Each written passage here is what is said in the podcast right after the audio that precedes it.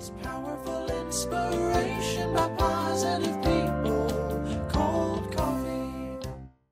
Hi, welcome to this episode of Cold Coffee. I am Sarah, And I'm James. and this is our stories, or we share stories of how people just like you and I have overcome adversities and challenges in their lives. Powerful inspiration by positive people. Have you noticed something about me today, James? No, You've not noticed anything No. at all. So have you not noticed that I bre- uh, I blend in with our brand? oh, you do, yes. that I've got the orange and blue on just to blend in with the background. Have you noticed that I don't? there you go. I just thought you hadn't even observed that at all, had you? No, no, no. I've got the blue top on as well to help out. well, there you go. You yeah, we're nearly out there then. Mark. Actually, it was completely unintentional. I just got up and got dressed, and then thought, oh, I just blend in with our with our black, black brand background. I clearly can't speak today either. Anyway, today we have. Well, let you introduce yourself, Marcus. Okay, good morning. I'm Marcus Tomlinson, uh, founder of the Mindset Revolution and one or two other things. And I'm very excited and privileged to be invited onto your podcast today. Oh, we're so excited to have you here, Mark. We really You've got are. such an interesting story to share.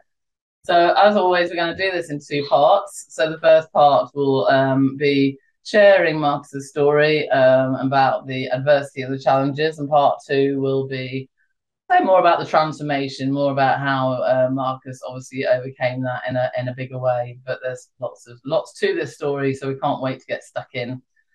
So Marcus, let's start with um, you were telling us on our you know little chat to get to know you about your life in Belfast. So we'll start the story there.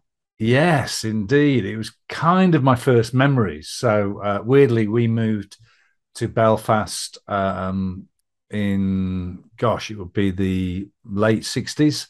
Um, and it was not because, as most people think, my father was in the armed forces. It's because my mother was a wayward hairdresser. so uh, uh, she was actually really good at her job, apparently, and she was set up in, in a salon. She went out first into uh, Belfast and then uh, Lisburn, just down the road as opposed to Lisbon. Um, and so, yeah, I found myself going to my first primary school or preschool, I think we now call it, uh, in a little village outside of Belfast, say called Lisburn. And so when I first started, started talking, I guess I had a, a Northern Irish accent. Yeah, I was thinking about that actually when uh, this morning I was thinking, well, you don't have an accent, do you, at all? So, well, not I hear it. I don't hear an accent there now. Have you changed that purposely? Um, think it's because I never lived anywhere for more than two years, and if I meet someone, because my mother always kind of uh, she hang or hung on to the accent, but if I've had a drink and someone's from Belfast, I'll start talking like uh, like they. So I do. I'll, I'll I'll pronounce stuff slightly differently, and I'll just go into this weird morphed accent. So you are, and it's like, why am I doing that? I, why am I? It feels like I'm taking the Mickey, but it, it's a throwback to my my first dialect or strong accent. And then we lived in Manchester, Belfast. This is what I'm talking about Belfast, London, in the north, in Harrogate for many, many years, and all over the place. So I kind of morphed into this. It's not, I'd say it's Middle England with a northern twang. the, uh, the, uh, the accent. Yeah. So tell us more about your life as a child, you know, and sort of living in Belfast and um, yeah, life with your mother. So, uh, mother was a, an interesting character. Um, uh, I didn't know then she was pretty much an alcoholic most of her life, and she was quite a wayward mother. So, I would uh, often come home from school, and it was 50 50 if there was any any food or she was even there. And this was even at the age of kind of five ish. Um, in fact, she was, I forgot till we started talking the other day, uh, she was first reported to the NSPCC Oh wow. when I was five. So that just and and you had to go some to get reported in those days. It's not yeah, like yeah.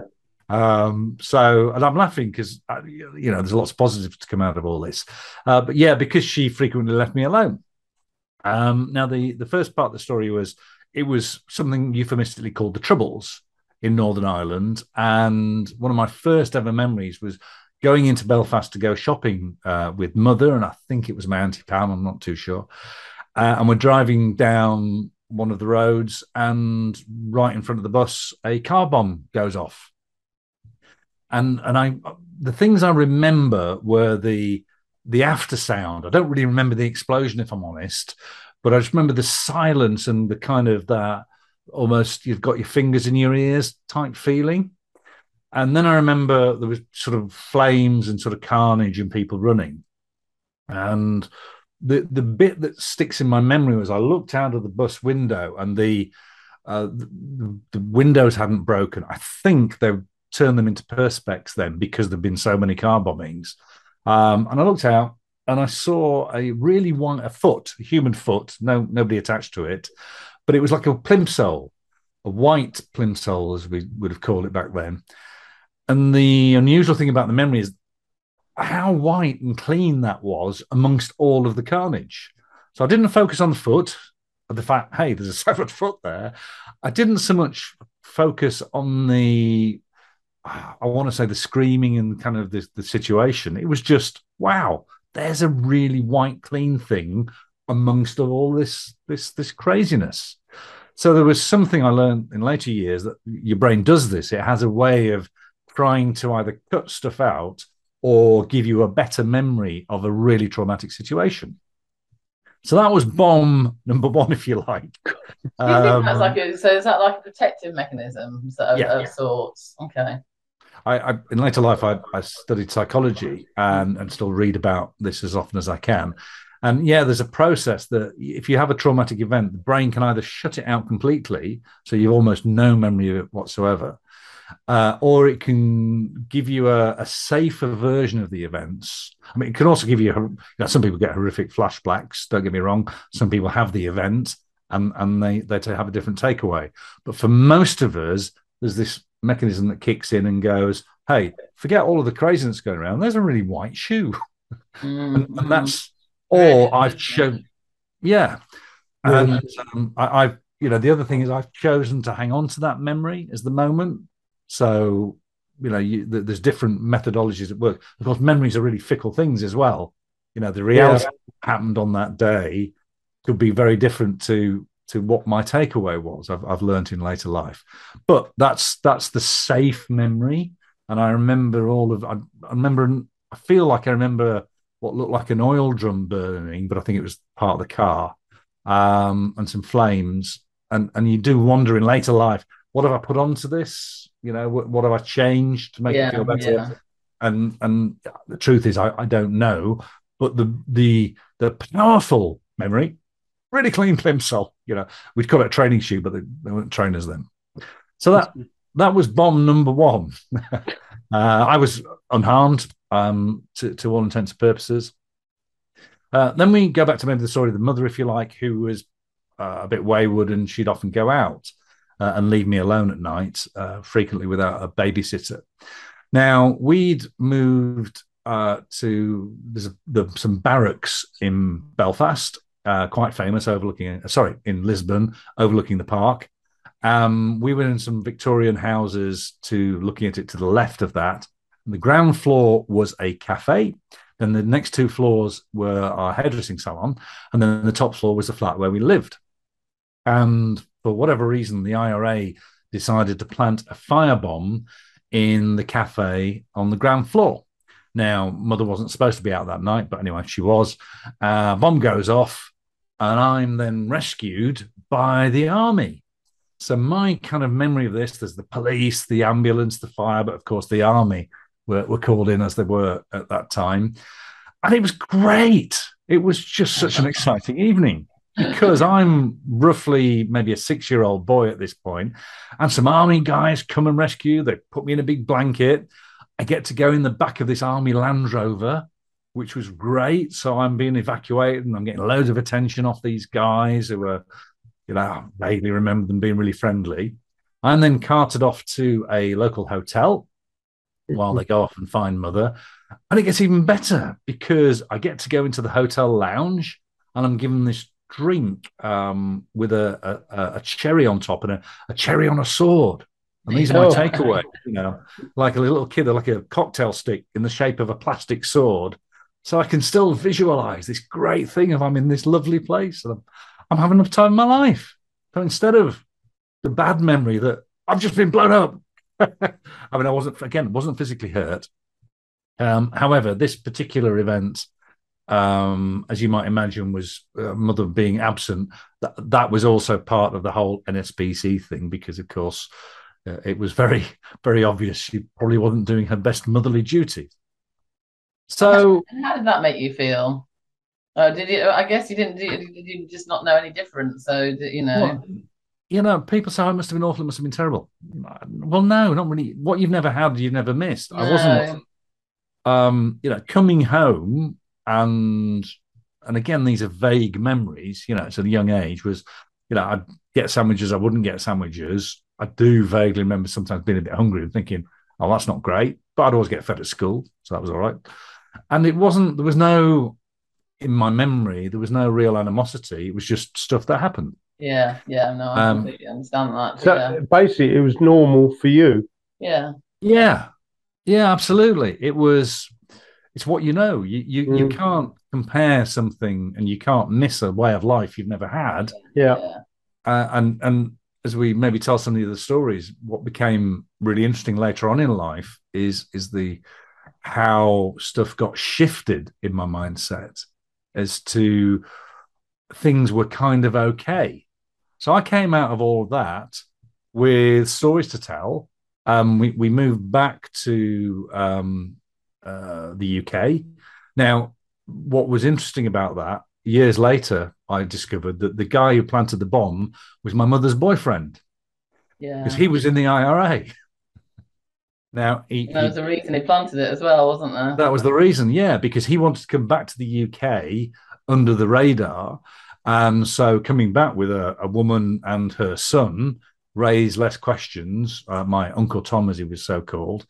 Uh, so, yeah, he got to come back to the UK uh, with her. And then I think I started to suspect that our life at the time was a little unusual because when he came back, we had a different car every week. Sometimes we had a car, sometimes we didn't have a car. Um, there was lots of screaming and shouting, and and so I went to my first opening of a nightclub, for example, of being about seven or eight. Again, not too certain, but again, that was a great experience because there were parrots. It was called the Bali Hai. Still remember it to this day.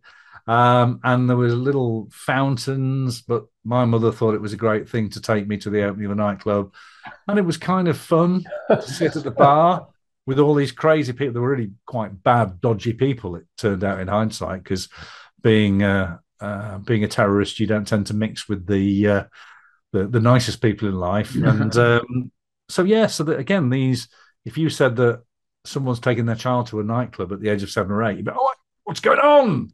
How very Mm. dare you?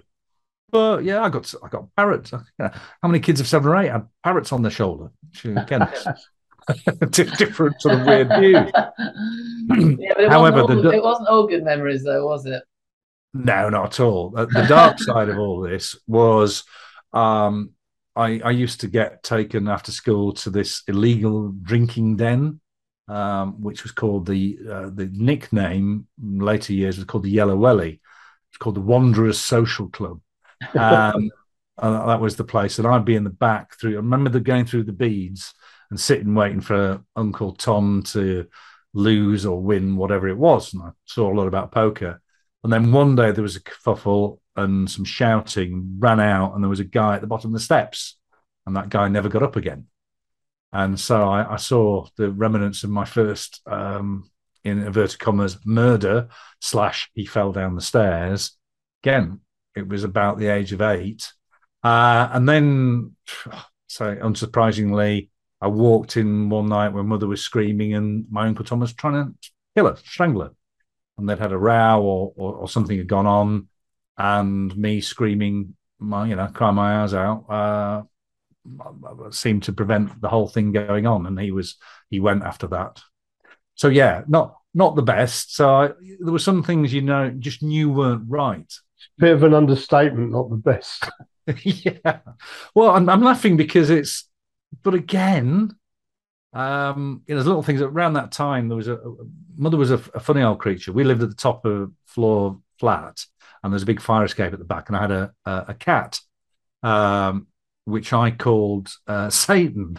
it was black, and this was fine. Again, when when people say um, I, I, don't do it anymore, but you know, they ask you what what was your first pet call because obviously that's one of our keywords. yeah, but, so you can try this, but funny enough, I don't use it. It was your first pet was called Satan. but it shows the sort of dark underworld that you were probably living in, really. Yeah, but, but in hindsight, it was a fluffy little black cat. But but the, the reason I mentioned the cat was it, it would often bring me bats because bats would fly around the mm. fire escape. It would usually get their wings, and I'd wake up on with a bat on my pillow on more than one occasion. Uh, and mother being mother said I had to drown them, so I was made to put them in a tea towel and drown them when I was still at school, which I, I, I didn't really like doing that. You know, it felt no. a bit weird. Uh, but yeah, it gives you an idea of um, of quite unusual circumstances yeah. Uh, yeah. Of, of, that time of the life. But it's so, leaned on a little bit, doesn't it, to um, you know what happened with your mother, and you know tell us a bit because your mother was drinking and what have you. So tell us a little bit more oh, about your job. That. Yeah, so I, I, as that sort of phase of the life um, went, and she eventually met somebody else who became my stepfather. Um, and that was a he was a decent he was an okay enough guy you know um, but it was a very again tempestuous relationships lots of screaming and shouting. And i think i was about 13 or 14 when i realized because we, we'd moved to manchester in the middle of all this.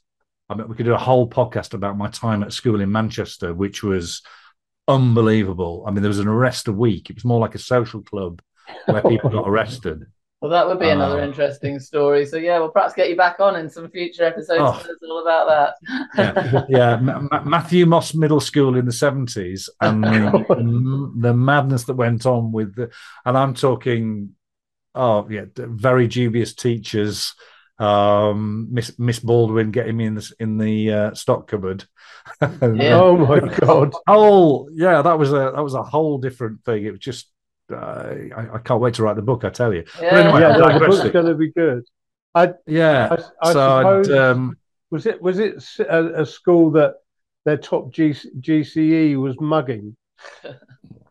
Not far off. On my first day, so I'm in the dinner queue, waiting to go in, in into the dinner hall as you do, and this guy came up to me. John Bennett was his name. Still remember it to this day. He said, "You're the new kid, aren't you?" Went, yeah, and he punched me in the stomach, sort of threw me on the floor. He went, Nothing personal, mate. I'm the cock of the year. You need to know that. I'm like, oh, okay, thanks. Cheers. so, literally beaten up. Well, I say beaten up, you know, punched and kicked on on the first day. But that was that was the norm. Now, what what's maybe interesting for the podcast is I left that school as the cock of the school in the third year. Oh, really? Now, did I do this by being the best fighter and the most violent? No, in all that time, I had one fight. And I was so terrified. Kevin Taylor was his name. Again, the names just come to you, don't they? And I was so pe- I've been bullied and and sort of not you say beaten up, but picked on so often because I was always the new kid. And there was one day, and, and I was made to go in for this blooming fight behind the um uh the the like the edge of the sports hall, like a, again the youth club area, and I've got to fight this guy, and he's a bit bigger than me, but I'm there's all my angst of I reckon about a good 18 months coming up. And I said, Are you ready? Like, yeah, I'm ready. He's looking at his mates and he's getting the crowd going. I said, Seriously, are you ready? Yeah. And I just went and walloped him with everything I had, split his nose open. He went down like a sack of potatoes. Everyone was like, Oh my God. And that was it all of a sudden my status was elevated from the bullied to the first not touch him. It's all psychology. It's yeah, whole, yeah, yeah. And and there was other stuff, as I say, which was really interesting. That I, um, oh, yeah, just some of the stuff that happened where you were seeing how people just their perception was different to any reality. So one fight in three years doesn't make you cock of a school, but because of the public stuff and the mess that was made of it, and then another incident, which, um, you know, another boy was, you know, I had to defend myself again. I was fighting for my life, to be honest. Um, and and all of a sudden, you were elevated to this status. So yeah, we've gone up, well, you know, gone off a tangent. Yeah. Um, but it was but an interesting time. I, I Yeah. I get that because I know you're a big guy, Marcus, and same here. I'm, you know, um, quite stocky, and if you were quiet and unassuming at school, you were an ideal target for the, well, the, I suppose the quasi bullies. You know, the ones that, oh, he's soft. Let's, you know, and I've had similar experiences where you think, you're you're, you're pooing your pants. You know it's going to happen, but Oh, you've got yeah. to do it, and you just, you know, they make the mistake of thinking because you're a quiet character, you're you're you're going to be soft, but when you when you lash out, you can be quite quite hurt. It it you know you can hurt somebody, and Yeah. I'd say I've had I've had the experience a couple of times. Yeah, well, I, I was I was just so terrified on that day. It was that I remember there's a song called "Coward of the County" Oh uh, some years later by I think it was Kenny Rogers, and there was all Yeah. this pent up emotion came out, and that was it because I've, I've been bullied at every school because I went from the school in Lisburn to one in Yorkshire very briefly. Um, I was the new I was the new kid at two schools, so I don't I never went to a school for more than two years. So I was always the new kid, always getting picked on, and that one in Manchester was the so that would be my fourth school. I was only what third twelve when we went there or something like that. So you know, I, I didn't have. I just just went, and that was it. I just had enough. So um, yeah. Anyway, that that was part of me starting to think. So I'm just going to turn something off. Someone's trying to ring me, and it's come through on here. So um, yeah. So it was really interesting to see how people start to change their perception of me just a little bit. Um, anyway, back to what's maybe more useful for the, but, but all of this is about making you. Am I? Yeah, who am I, and what am I? yeah, exactly. Yeah. It's all useful, but yeah, yeah. So, but we were Yeah. talking, I think, about your But- mum and an incident, Yeah. and we were going to Oh. share an incident. Um, with Yeah, you. the alcoholic mother moment. Well, Yeah. I, I'd, I'd worked out she was an alcoholic, and she used to get bottles of, uh, sorry, tins of Gold Label, which is a Oh. really strong thing. And she used to, wh- when I figured there was something not right, she used to tie a little paper towel around them and leave them on the serving hatch so that my stepfather wouldn't see she was drinking them. Um, you know, I, I don't think he really missed it, but it was her little pretense. And she used to tell me these were tonics. It was a tonic she'd drink at nine o'clock in the morning or whatever time it was for breakfast. And so when I come home from school, you never knew which version, if she was even at home, you were going to get, and depending how drunk she was. And she was often she was so dramatic, very angry or sad, depending on the mood.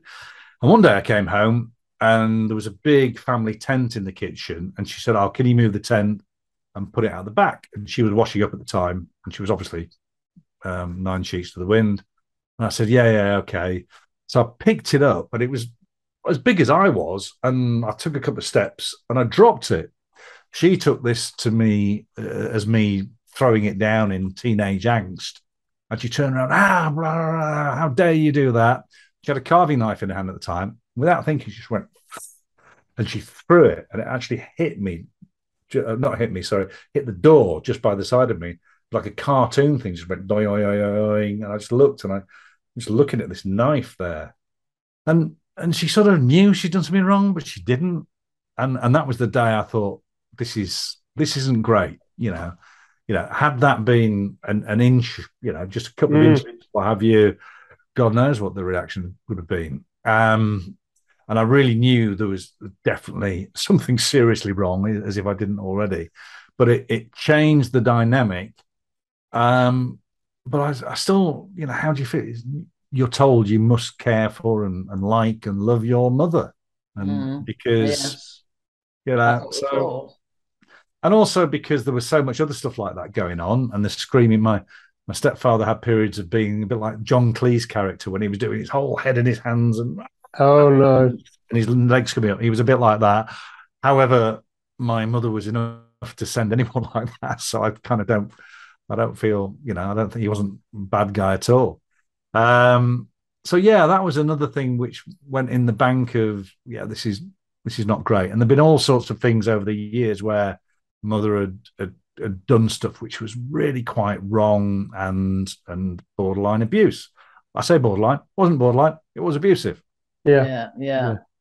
Um, now I'm just conscious of time. So on the backdrop of all this, uh, I never knew my uh, father. Yeah. So he'd, dis- he'd gone when I was about 18 months old.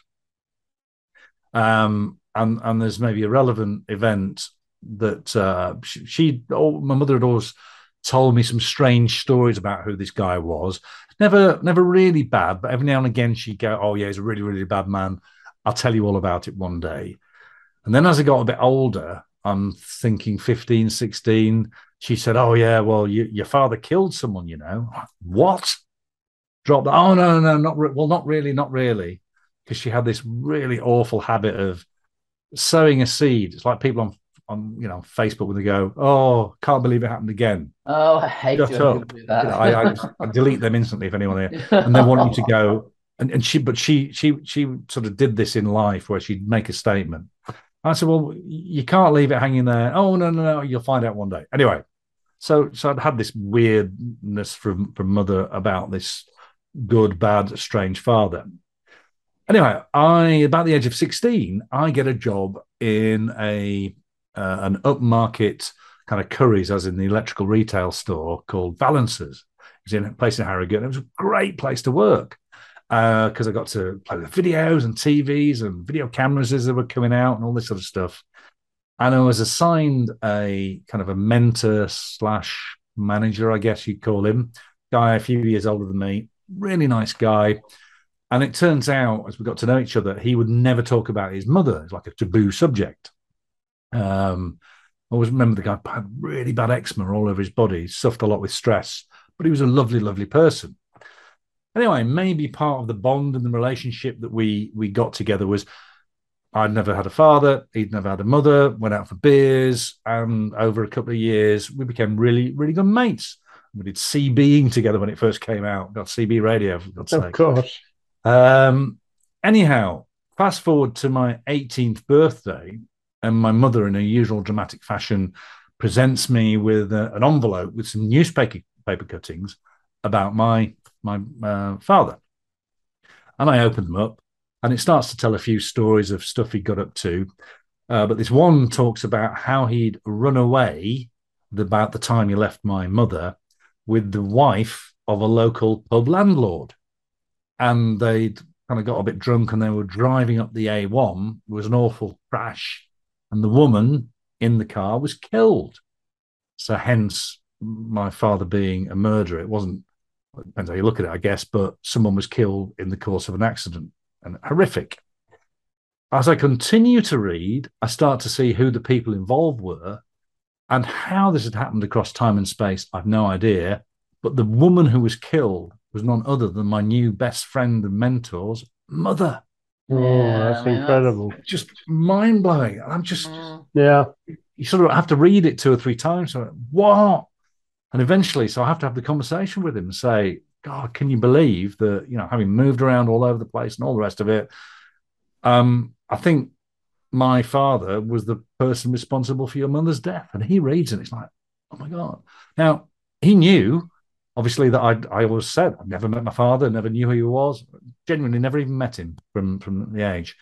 But there was an interesting dynamic about what happened. And of course, everyone got to know about this. Um, so, roughly about that sort of time, people start taking an interest in my life and my upbringing. And I start sharing stuff. I've given you three very small examples today. And people go, What? Are you kidding? And counselors get involved, and some very well meaning people come along and start saying, Oh my God, you, you've had such an abusive childhood. You must feel terrible. You must feel betrayed. You must feel abused. And my, I think, honest response was, Well, you know what? This stuff has happened, but I'm okay. I'm all right. I'm quite a positive guy. I'm looking happy outlook. I'm going to go places in life. No, no, no, said the well meaning adults. You've been abused. You've had a terrible time. You must feel really bad about how life has treated you and how your mother was to you. I went, Really? Do you think? I think I'm all right. Can't, can't I just be happy and okay? Uh, no, no, no, no. You must feel abused. You must feel terrible. You must. So I bought into that. Mm. I started to take on this mantle of the victim, of the poor me. and I became a very, very angry young man at about well about, about that age, and I wanted to then fight the world, and if uh, I'd, I'd look for people who wanted to tell their stories about what a bad, sad old time they've had, and I go, ha ha, nothing compared to my childhood. Let me tell you about the time of this and that. And I always won the stories, you know, because no one Yeah. could get close. Yeah. Um, and and quite a lot to beat, really, wouldn't it? well, unless you were brought up in like a war zone, some you know, the loads of people with far worse stories than I've had. yeah. Um, but you know, I there's a whole load of which don't have time to talk about today. But yeah, I, I could. I, could it was like a game of top trumps for me. But what was important was I'd then taken on this victim, and and even though I was doing okay, I was always getting in my own way, and I was very very angry inside, and I didn't know why because I was being successful. So I was in, you know, I was progressing my career a bit, and I do really really well, but I wasn't often having great relationships, not great romantic relationships. They always seem to have trauma in them. You know, ultimately driven by me, I would imagine, or, or Mm. that confusion. But I would, I'd attract a lot of people of a certain type. Um, and and I didn't know at the time that I, I had this sort of ten year period into my late twenties when I was trying to court myself as this, you know, this I can cope with anything, but all the time carrying around the anchor of what I'd had to cope with. If that makes Yeah. sense. Yeah. Yeah. So, you know, I, I I would court the image of a Toy Town Harman. That's why I look like a bank robber or a bouncer. You know, I, I could have created this look, and I wasn't when I was a kid. I wasn't that big. And, and, you know, as an adult, I was never actually hard or or whatever. But I would create this hard exterior and hard projection so that I was safe from any anger. Yeah, yeah. Like a shield in some ways, I, I think, Oh. by the sounds of what you're telling me. You know, I think we're often, as people, we create this shield around us in different ways to protect ourselves. And that sounds Hmm. like that was your protective mechanism. Am I right? Massively, yeah. Yeah. I, I, I yeah, and and also created this ability to dismiss anything. I would never really get too attached to anything, Yeah. yeah. um, and so stuff could happen. I, I, I'll give you a, a little story again, just a another snippet. We lived in a little sort of townhouse for a while. My cousin was coming to came over to stay. The next door neighbor on the Friday night had gone out, had a massive row with his girlfriend, and in uh, in in sort of drunken angst, threatened to slash his wrists, and actually slashed his wrists. So he came round to my house, go, oh my god, my god, I'm, I'm dying, I'm dying, I'm slashed my wrist, blood pumping everywhere. I go, hang on a minute, I won't say his name. Hang on a minute, so and so, just stand outside. You're not coming in. I'll get some things. It- we were just say I wasn't phased by it. Wasn't because of stuff yeah. my cousin sat in the background and what have you. So we get him all sort of wound up, what have you, uh, bound up, called the ambulance. He wants me to go to hospital. So I have to get to hospital with him, hold his hand, and pretty old, strange affair. Anyway, we deal with all that. He's looked after, I come back. And the next day, we're sort of sat around, and his girlfriend comes around and says, Oh my God, thanks so much for last night. That was terrible. Um, and she mentioned a shotgun. So I went straight in and got the shotgun out of the house took it, rang the police and what have you. Said, best come and get this. Anyway, she's saying it's the little things in life, isn't it? That um, you know, he's got a haircut appointment at lunchtime. And my cousin goes, Oh, I need my hair cutting. Can I have that? Because he's part of the family. Nothing faces us. Very practical. And and as we're having this sort of conversation as well, there's a, a shout from outside, everything okay? Everything okay? And I opened the door and the postman sort of stood at the end of the path going, Are you all right? Went, yeah, fine. Why? What's wrong? And he went, and I hadn't seen the outside of the house. It was like the St. Valentine's Day map. No. Must been- everywhere. must have been blood all everywhere. over the door, all over the window. Oh, and oh, neighbour just tried to slash his wrist last night. It's all fine. He went, oh, okay. As you do. As you do. As you Well, on do. that note, we're just going to bring it to the end of um, part one, and we'll be back shortly in part two, where Marcus is going to tell us a little bit more. Well, we might be back next week in part Oh two. yeah, it might be a long uh, how how he then sort of started to change his life around. You enjoy listening to Cold Coffee podcasts and would love to support the program, then head over to Patreon at Cold Coffee Podcasts and become a member. This helps us to keep supporting the production of the show, and also 10% of all contributions go to our chosen charities.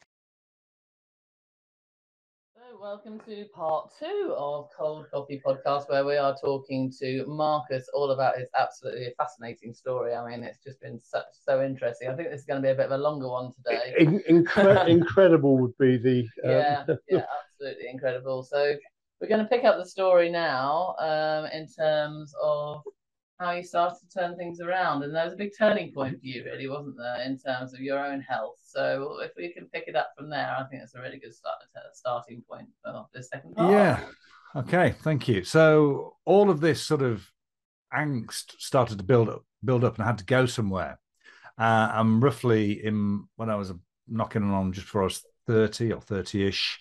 Uh, I I'd done all the stuff I thought was going to make me happy in life, earned loads of money, you know, houses, house, car, got rented out house, and was doing all right from the outside, but inside I was carrying a lot of this anger around all the time. And eventually, my doctor, I, I used to feel exhausted and wiped out a lot, even though my outward persona nobody really knew. And my doctor said, Look, you're causing your own stress and your lifestyle is so bad. If you don't change, I'll give you 18 months to live. And, and I'll never forget, I was kind of, when he was starting to tell me this, uh, and he said, You're you're chronically stressed. I went, I'm not stressed.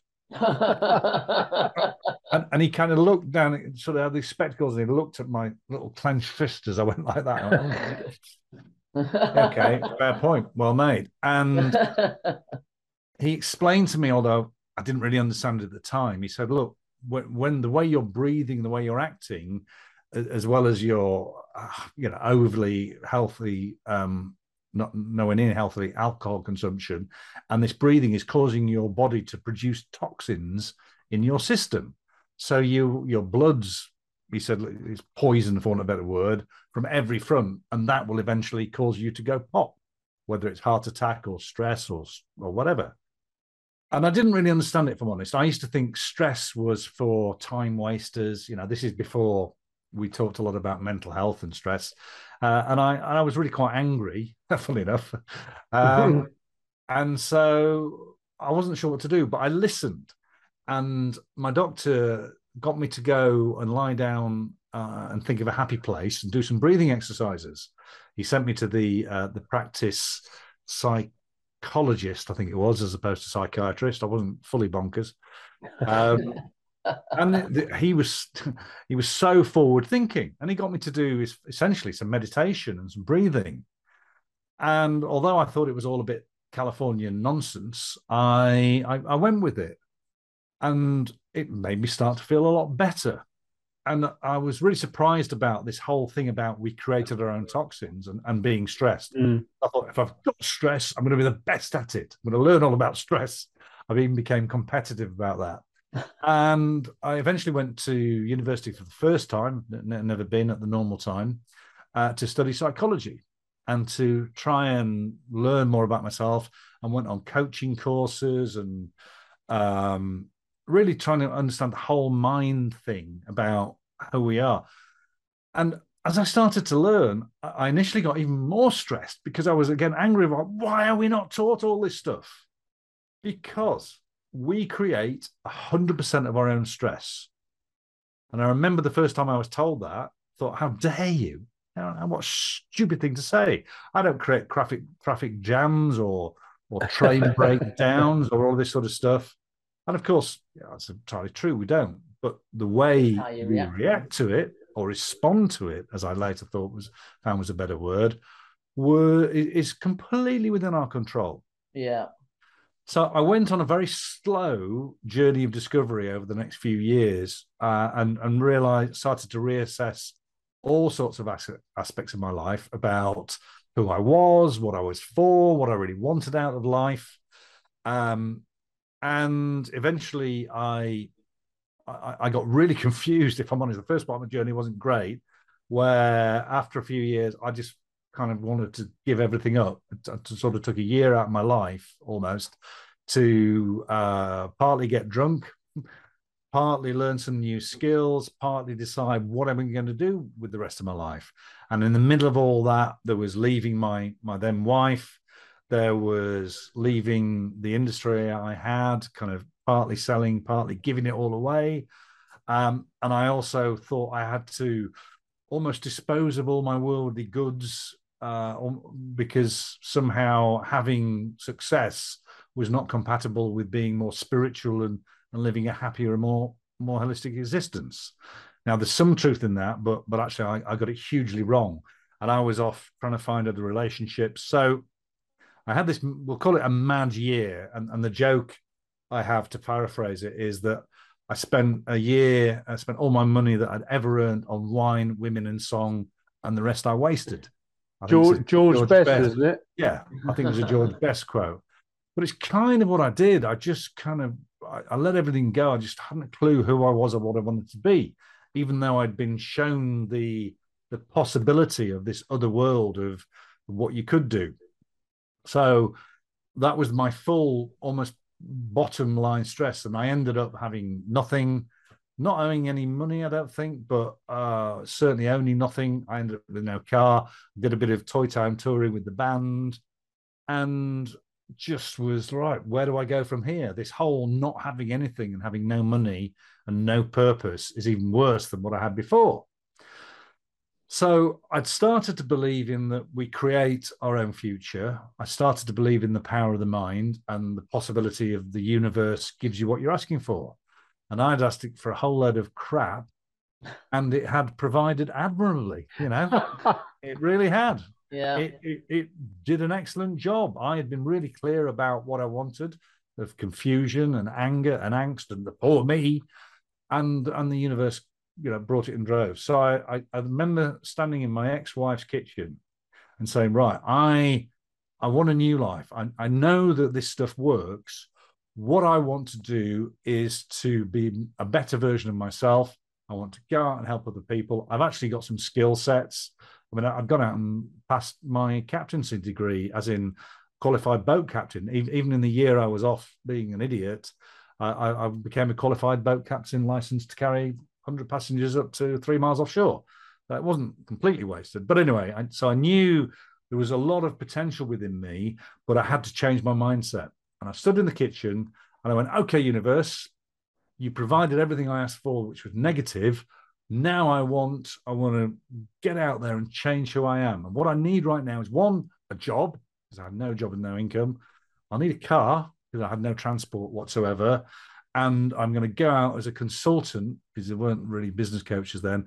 I want to go and help other people do well, which seemed weirdly hypocritical because I'm I, am on my ass. I have nothing. you know, who am I to then go? We'll have to start from somewhere. Yeah. And I stood in the kitchen and I kind of did this uh, like, oh, it's right, come on, universe. And I was like pulling it in or projecting it out. It's hard to explain what I even thought I was doing. And it was quite an emotional moment to do that. And then I thought, right, what practical things do I need to do now? And one of them was I had to uh, get some lights back that we've been using with the band.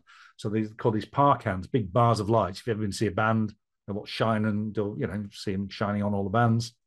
I remember ringing this friend of mine, and he'd known that I've been sort of a bit off the rails, but we've been in touch through the music.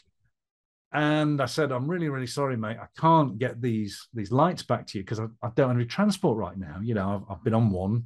Um, he said, Oh, right, okay, uh, no problem. I, I can come get them. And he said, Well, so what are you doing now? I said, Well, um, I'm gonna I'm gonna be a business consultant and help people turn their businesses around. I must try not to laugh.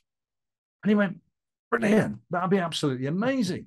Could you help me with my business? And this guy was really successful.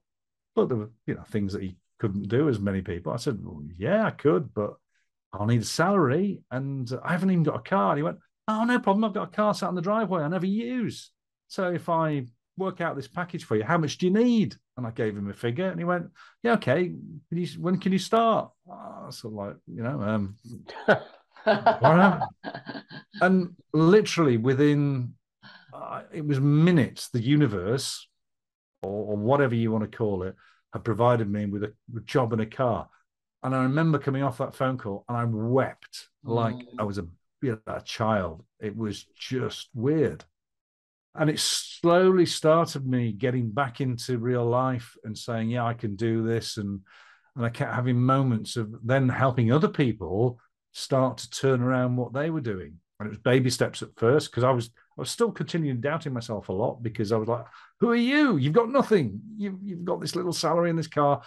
But that was enough to start me. And then I, I, I- I went on a journey of attracting what I wanted, not what I didn't want. Now, Yeah.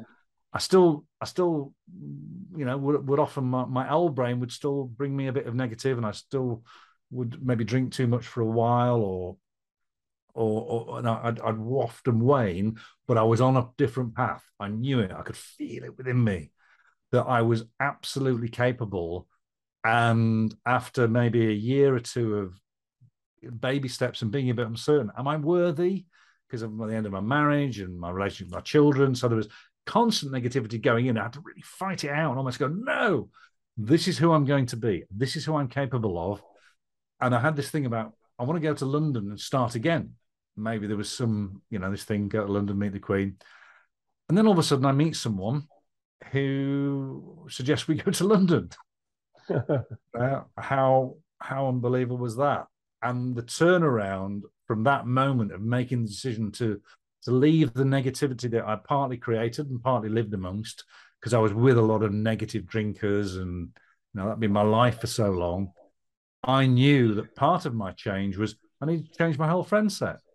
Yeah. Yeah. Like, I, I tried changing it within that group. I'll never forget. I because I was the outrageous character, and I'd go off and do crazy things, and which I thought were great in terms of being the most drunk, get you know having wild liaisons with with many partners, and and everyone, or mainly the blokes, thought, oh hey, this is so exciting, aren't you the the boy, and all that nonsense. And then when I tried to move away from being this fake figure, uh, they didn't like it. And I remember going out one day in a certain pub, and everyone's going, "Okay, Tomo, Tomo was my nickname. What's all the stories? What have you been up to? What craziness?" I went, "Nothing. I've been drinking herbal tea and uh, doing some meditating." And the That look must on have their down so well. well, that was it. And one guy looked and he went, I get my excitement from you. And he, he was genuinely pondering, and it was like he'd lost something. Mm. And it suddenly clicked that some of the people were living their part of their life through my madness or my sort of craziness. And it was a real eye opener. And and very shortly afterwards, all these friends just disappeared Yeah. because there was no longer the, the crazy character. Um, and so, yeah, it was a real eye opener. And then I started to attract, once I'd made that decision, none of these friends of many years and my big drinking buddies and people I'd known from school, what have you, guess how many kept in touch? No. None. Pretty much none. Yeah. There, were, Mm. there were about three people who kept in touch, who were, funny enough, not the, the drinkers and the um, and the ones who used to be quite as crazy with me. But yeah, it was a real shift in in my mindset. You're right. Yeah, we're Yeah. just checking. I'm just Sorry, we're just checking out, look, at having a quick microphone check because you know, as you do, because mine doesn't seem to be um, lit. Um, That's but, it. so well, hopefully we, we've now got it back on, and it might be a bit of better sound going forwards. But anyway, Yeah. you're doing. You sound well. You sound perfect so at this that's end, anyway. you, sound, you sound great. Yeah. Um, so yeah. Anyway, it, it was it, it was a big thing. If you say to somebody, you've got to, you know, you might need to completely ch- get rid of all the friends who are negative. Um, and and I was part of that. You know, I'm, you can't say I, I just blame them, but it was time for me to change and move on. And so I went from being, you know, sometimes successful, sometimes not so, in a very small town, to um, creating and, and inviting this this best future. And I started off by getting a job on the boats in London, which I loved. And then I got this amazing coaching job where I had an office in Pall Mall at the same sort of time. And I just kept attracting better and better stuff into my life because I was liking myself more. I Mm. was liking the people I was, and I was just revaluing and revaluing and and believing and focusing on what, what I wanted until one of the one of the, the most fun things I did was I, I was a, a, director in the 2012 Olympics. Uh, I was the maritime operations director. I love Now, that. it it was the maddest thing in a way. So I never forget that I, I went, I put my name down to drive one of the boats in the Olympics because that's what I wanted to do. But also, I had a lot of knowledge about boats because I've sailed since the age of I was eight and how it all works and getting them together. And I sent without thinking, although I probably was subconsciously, I just sent my full CV because I was going for any job I could get within Yeah. the Olympics. Anyway, I get called along for an interview, and I thought it was for driving one of the boats. But I've got the suit on because I'm coming from my Pall Mall office. Um, and I'm invited into these rather nice surroundings with this group of gentlemen who start quizzing me about real logistics and strategic questions about how this area of the business could be, the, the Olympic thing could be run. And I just answered them all because I kind of knew the answers to all the questions. And I quickly realized that this wasn't to drive a boat, this was for something else. Uh, and what had been put in place had all fallen apart. All the, the people who'd been involved with it, bar one, had just were not able to do the job. And with six months to go, they were trying to find somebody else. And that somebody else happened to be me. And I got the gig.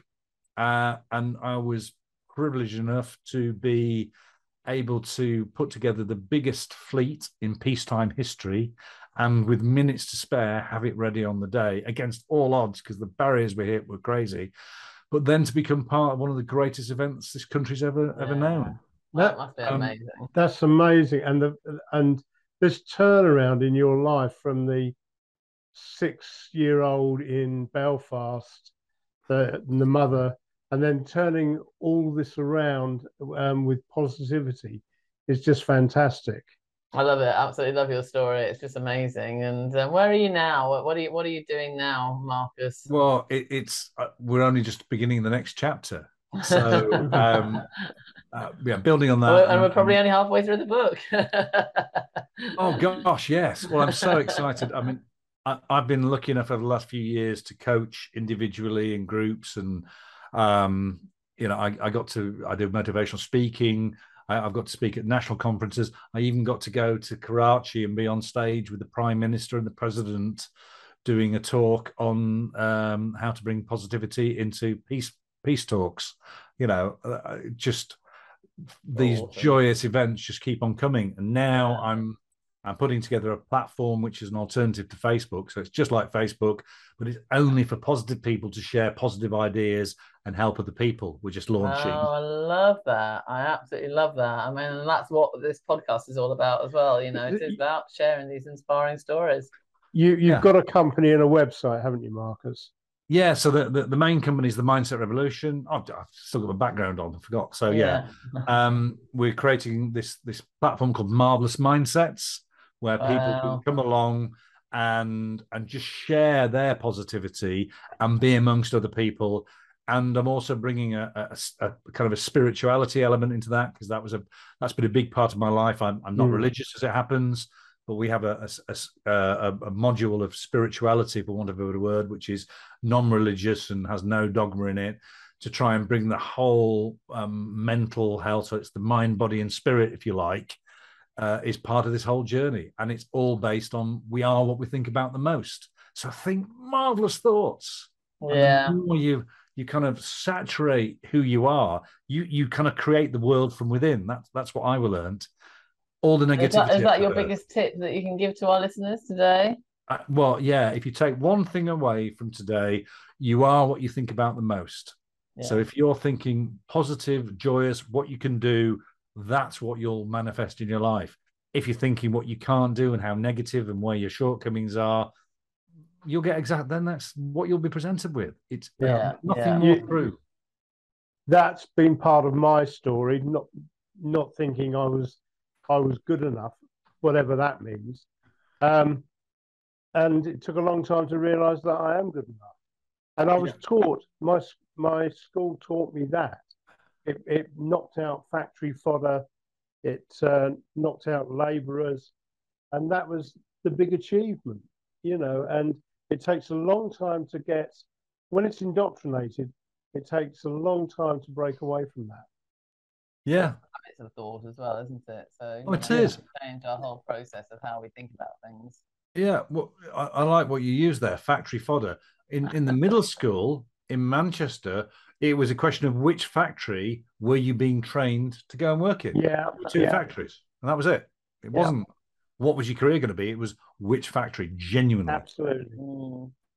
Well, thank you so much. I mean, it's Yeah, been thank you. absolutely fascinating. I just really, really enjoyed hearing your story today, and I know you have too. I have, and it's it's an eye opener, and I think you're really, really inspirational, Marcus. And as I say, it's the Mindset Revolution is the website. yeah. Mindsetrevolution.co.uk. Um, but yeah, I whether you know, I can't wait for the new platform either. That's just That I think that's amazing. brilliant.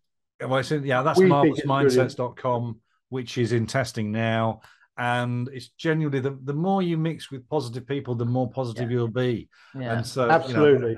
I just wanted to create this. Yeah, Facebook started off with great intentions, and it's become, I believe, quite a negative thing now. yeah. Yes, Yeah. yeah. Um, so, And that, I- and that again is another story all by itself, isn't it? We could talk Yeah. about the effects of social media on, on, you know, mental health and things for a long, long time. Yeah. So thank you so much. And thank you for everything that you're doing with that and that you're creating something, you know, from social media that sounds like it's going to be such a positive thing. And I hope we're going to be invited on. Yes, absolutely. Yeah, I That will would be let you good. know. Any any day, it's it's that close to being ready to go. Oh, it's thanks. really, uh, Can't wait. Well, I, I hope somebody finds some interest in this, and and uh, thank you so much for inviting me on the podcast. We did. We did. yes, we did. And yeah, no, thank you for coming on. Take care and thank you to everyone for listening today. And I say thank you very much to Marcus. Take care, Marcus. Cheers. Bye. Bye. Bye. You can follow our journey on Instagram, Facebook, and YouTube at Cold Coffee Podcasts,